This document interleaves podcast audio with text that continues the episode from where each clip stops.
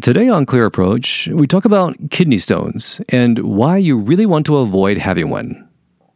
And then we talk to my amazing colleague, Dr. Mike Harrison, about commercial spaceflight and decompression sickness. All this and more coming up on the Mayo Clinic Clear Approach podcast, your home for aerospace medicine that matters.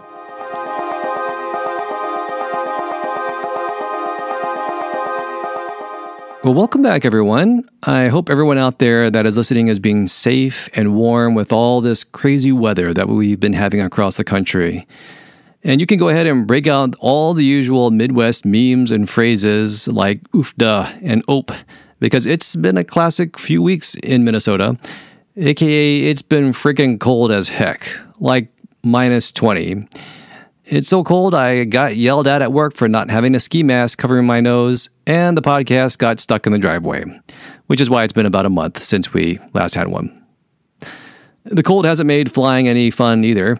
I did try to get out once. I did a frigid pre flight like any good student should do, hopped in, got everything ready, headphones on, and you guessed it, the plane started just like my basketball career. Uh, not at all. Fortunately, it is starting to warm up. It was a balmy 20 something degrees yesterday, and I had the chance to do some pattern work while wearing swimming trunks.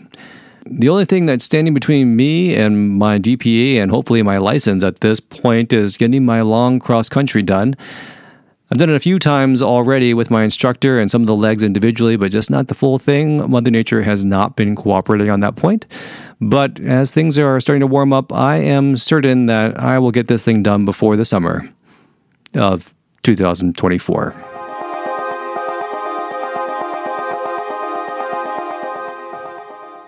For today's medical topic, we're going to talk about a medical condition that I think about every time I check the fuel tanks during my pre flight kidney stones, otherwise known as nephrolithiasis or urolithiasis. But those words sound like craft beers, so we will stick with kidney stones. So, what is a kidney stone? A kidney stone is a deposit of salts and minerals that form in the kidneys. You can kind of think of them like the crust that forms on your faucets if you have hard water. And stones are just like people, they can be small, large, sharp, dense, and are made up of different materials.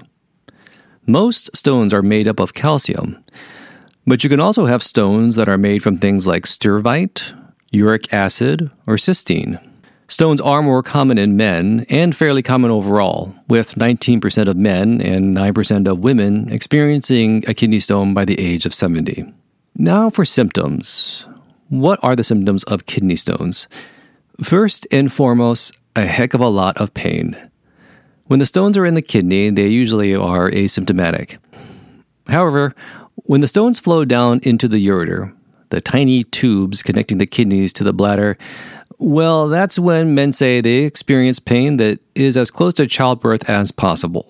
Specifically, it's sharp and fluctuating, coming in waves. It usually starts under the ribs and radiates into the back and groin. There also may be some burning with urination, nausea, vomiting, frequent urination on top of that, and fever if there is an associated infection. Now that I've thoroughly scared you all about kidney stones, the next logical question is what are the risk factors for kidney stones? First, dehydration. It makes sense, right? If you have more fluid, it is easier to keep salts and minerals dissolved. Too little fluid, then your kidneys start to look like a dry desert lake bed in Nevada.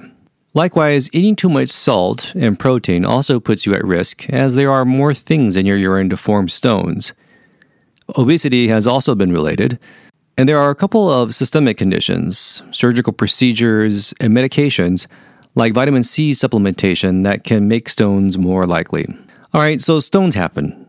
How does the FAA handle stones? One of the biggest factors in the eye of the FAA is time.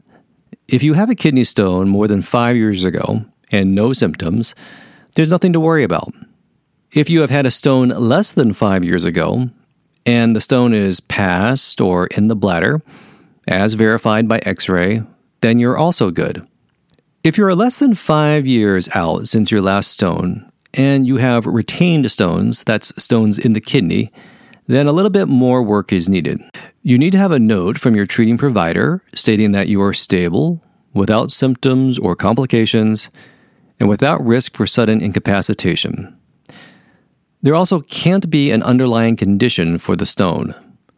You can use medications for treatment to prevent stones, but of course, you can't have any side effects from that treatment. If you have all of that, you can still get a certificate during your regular AME evaluation. For everyone else, say like recent kidney stone with multiple retained stones, frequent urinary tract infections, then your case will need to be deferred to the FAA for review. With that, make sure you drink up, eat a sensible diet, and keep those stones where they belong, either on the side of the runway or rolling in concert.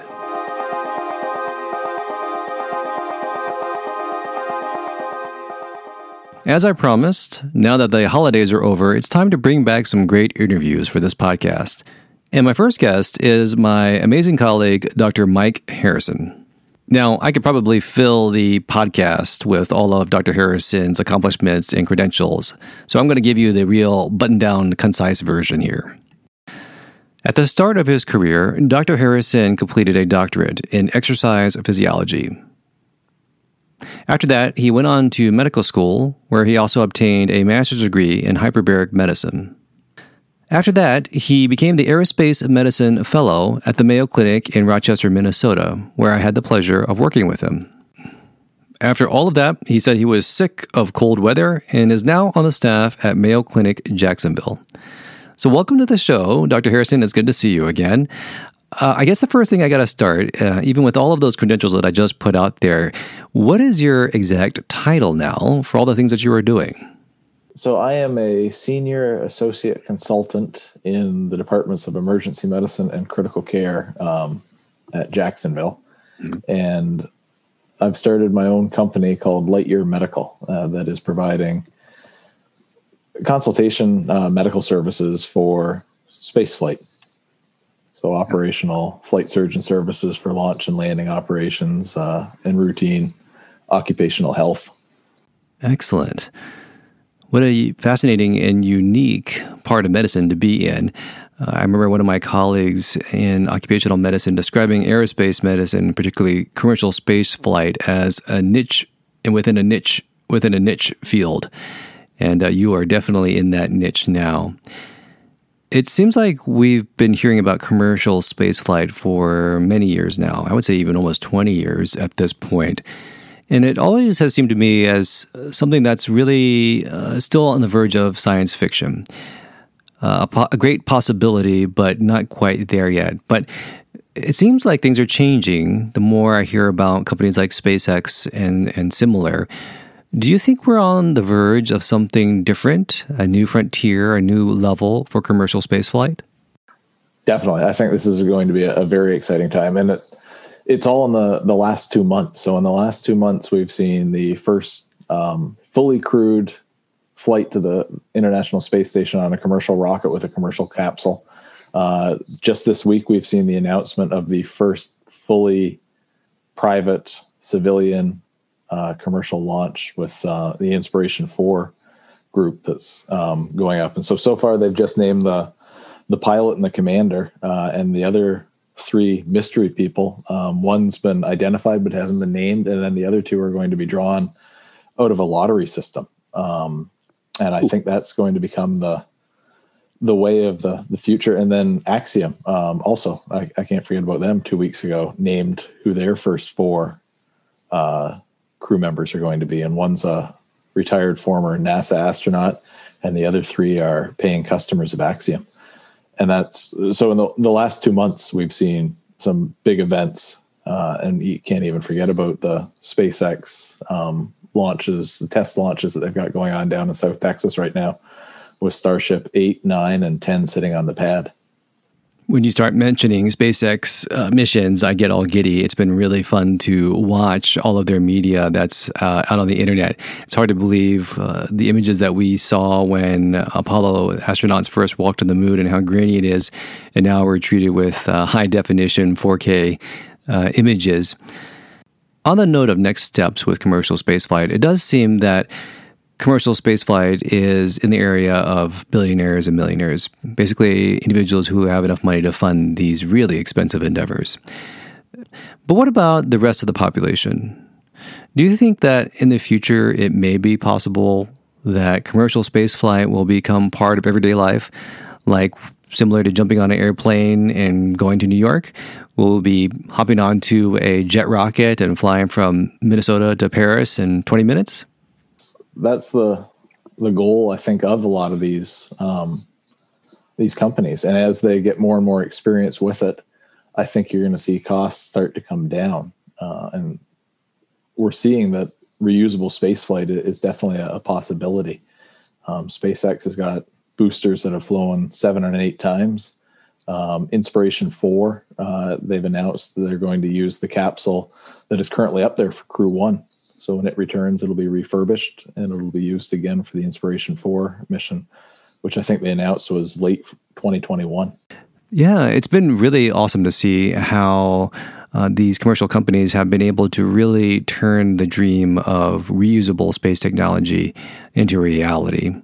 As everyone may know, that was the initial hope for the space shuttle system. But as we all saw, turning around space shuttles for flights was a, a much bigger bear than uh, anyone had imagined. So that's on the hardware side of things. What about the, the medical side of things? meaning that astronauts are some of the healthiest individuals out there and have gone through rigorous uh, medical evaluations to make sure they're safe for space flight. Do you think it would be possible for the normal human being, from a medical standpoint, to endure spaceflight? You mean suborbital spaceflight? I would like to hope so. Again, um, very optimistic, and you're right. The professional astronaut corps has been very carefully selected. They've taken a very small percentage of a very high number of applicants and NASA's been very open and the other space agencies have been open that what they do when they select an astronaut is pick people that they can buy down risk with. Uh, mm-hmm. So they try to pick somebody who's as healthy as possible um, without any known disease.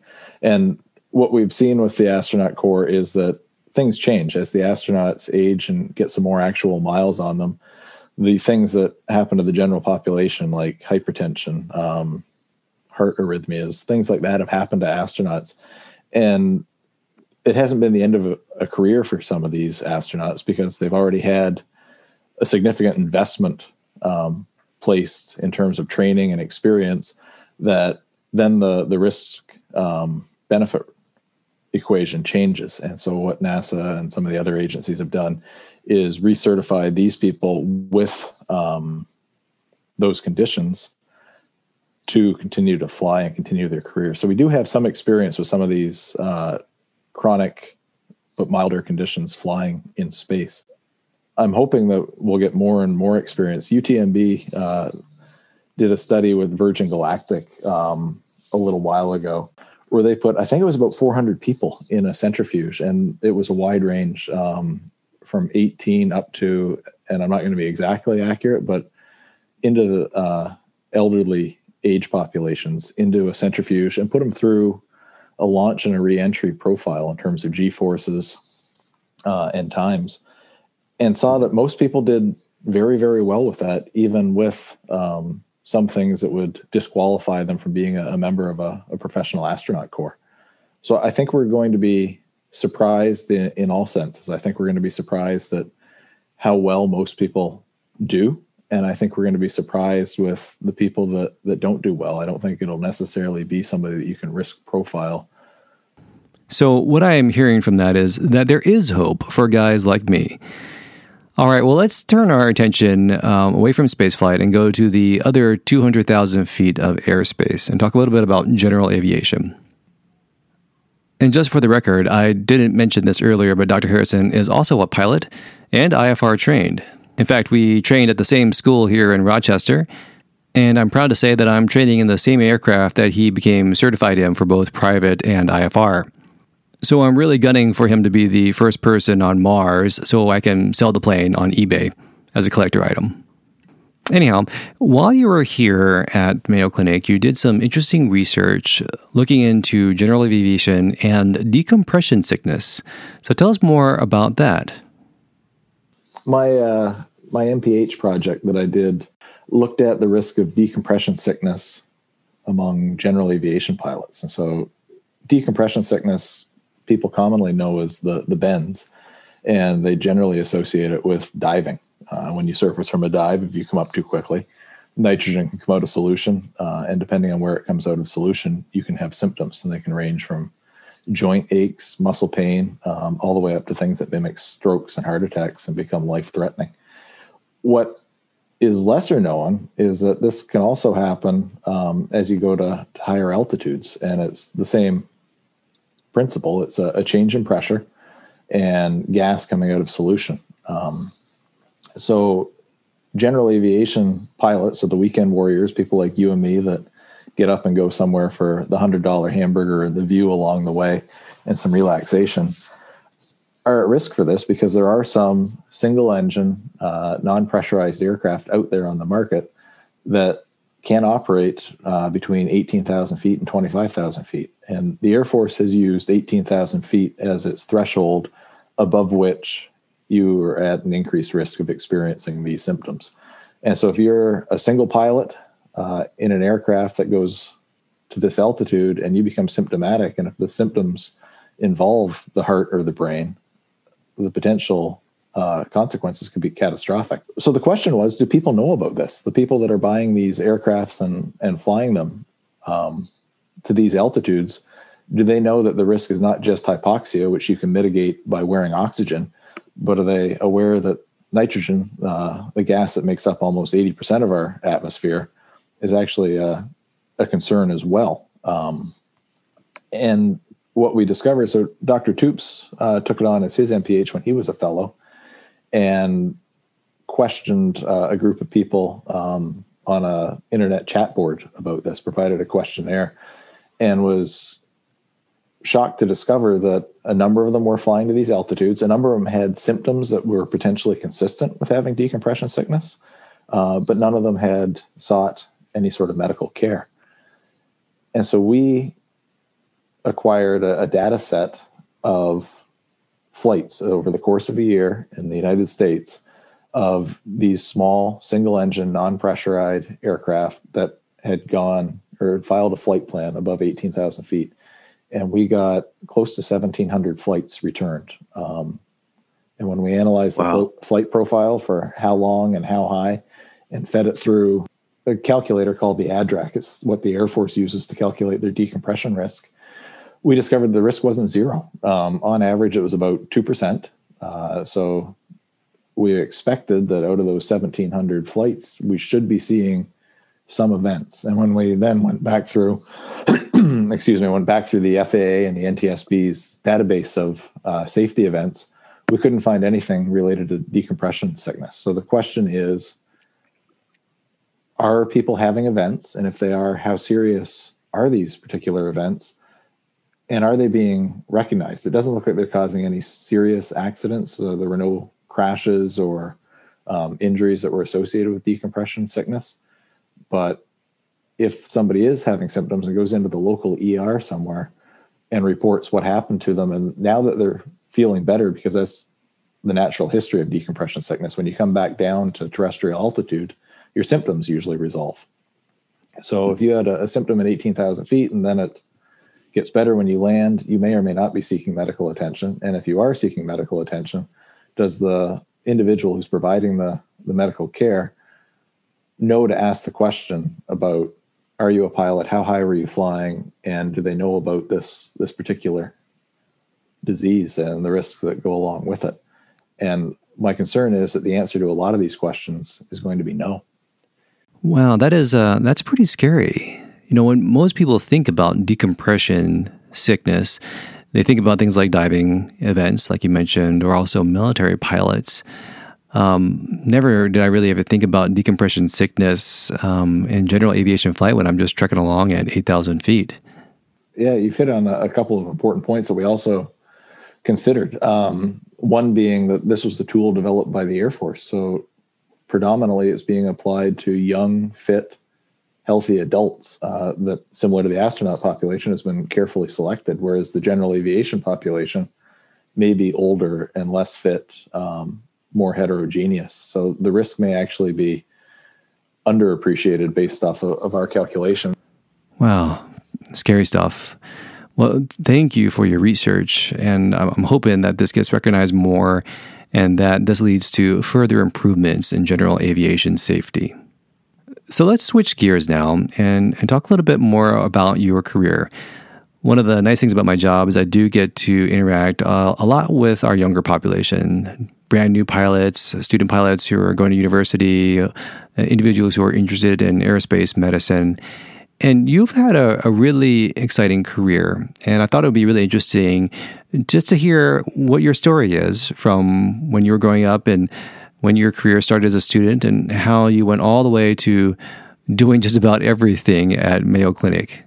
Looking back on it, I think I, I come from a, a, long line of people involved in the aviation industry. Uh, my grandfather was a soldier in World War II uh, with the Canadian Air Force and was associated with a, a squadron that was flying Hawker Typhoons. Um, my father then joined the Canadian Air Force and was a helicopter pilot for many years uh, and then flew commercially for a, an air transport company.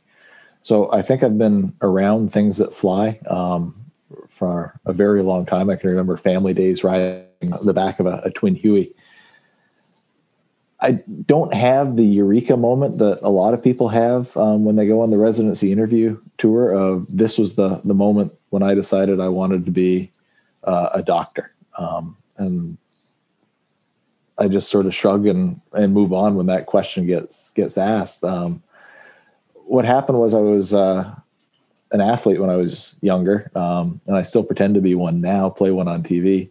Mm-hmm. Um, and thought that uh, sports medicine, so kinesiology, was what I wanted to do, uh, and maybe become a, a, physical therapist or something along those lines. So I did uh, an undergraduate in kinesiology, and then did a, a master's in exercise physiology, um, and still didn't really have a, a clearly defined uh, career path. But I was definitely enjoying the environmental physiology courses that I was taking in graduate school at this time, um, the Canadian Air Force started having some issues associated with neck injuries in helicopter pilots using night vision goggles, um, and they were curious what what exactly was causing the issue and what could they do to to fix it. And so that became my PhD project. Um, I did a, a very in depth analysis of some of the biomechanics and the exercise physiology from muscle uh, activity with EMG to muscle perfusion with near infrared spectroscopy, um, and started quantifying what the, the risks were. Uh, and it looked like a, a, chronic overuse injury. From there, yeah, um, ended up uh, discovering that there was a, a, school in the Caribbean called SABA uh, that at the time had a master's in hyperbarics. Um, and so I did a, a master's of dive medicine uh, worked at the hyperbaric chamber, and became a, a nitrox certified rescue diver while I was down there. So it all headed towards continuing a physiology and an environmental and an occupational um, bent to the the entire trajectory.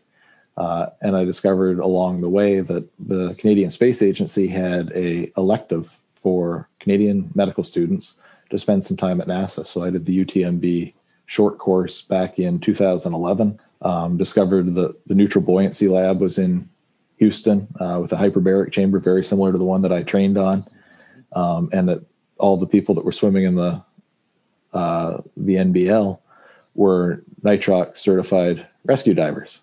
So it seemed like everything that I was doing that I absolutely enjoyed and loved doing was consistent with what other people um, in the space industry were doing. So then when I, I went to medical school, um, and then discovered uh, a program at Henry Ford Hospital um, where I could do a combined residency in internal medicine, emergency medicine, and critical care medicine, which seemed like the perfect thing for somebody who wanted to be uh, an operational flight surgeon for a space company of some sort. And so that, that was what I did. Um, and then uh, did my fellowship at Mayo Rochester in aerospace medicine. Um, and I've been fortunate to join the team down here in Jacksonville practicing. Um, I guess all three. I've got my my aerospace on the the side, and my full time day job is either in the ICU or in the emergency department down here. And no doubt, living the dream now. So, would you have any last advice for our younger listeners out there as they consider their careers going forward? So, I've heard this from astronauts and other people in the um, space field before that you have to love what you're doing right don't don't do something to become an astronaut or don't do something to become an aerospace doctor um, do something because you enjoy it and it's rewarding. And i heard the advice i heeded the advice um, but now that i'm where i'm at i can truly appreciate how true that advice is. And the reason it's true is because there's a, a lot of hard work that goes into um, becoming a, a flight surgeon uh, or anything in medicine that if you don't love what you're doing, you're going to question the effort, the hours, the, the, personal and family sacrifices that you're making. And if you don't absolutely love what you're doing and value what you're doing, you're going to question why you're doing it. And then your your work product is going to suffer as a result of it. You're not going to be as good as you could be. You're not going to achieve your potential. Wow, that is that's really inspiring. Well, thank you very much, Dr. Harrison, for spending your busy, busy day with us. We all look forward to uh, watching your incredible career going forward, and hopefully, that's going to be amongst the stars in the future.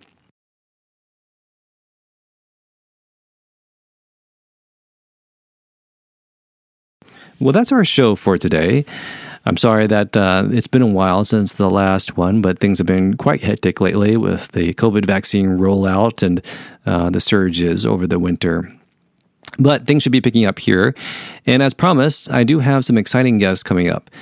In fact, I'm very excited about the next show, where I'll be chatting with Dr. Susan Northrup, the new federal air surgeon and she'll be sharing with us some of her priorities and hopes for the future of the FAA. So make sure you subscribe and tune in for our next podcast, which should be out in about two weeks. Don't forget that this podcast is an offshoot of our Mayo Clinic Clear Approach service.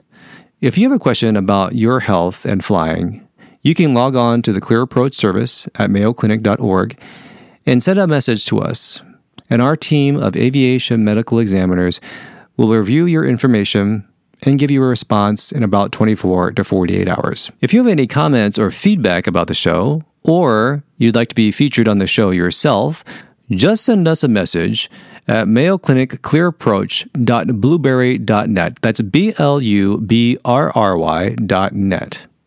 Until next time, this is Dr. Van, your medical co pilot, wishing you great flying and even better health.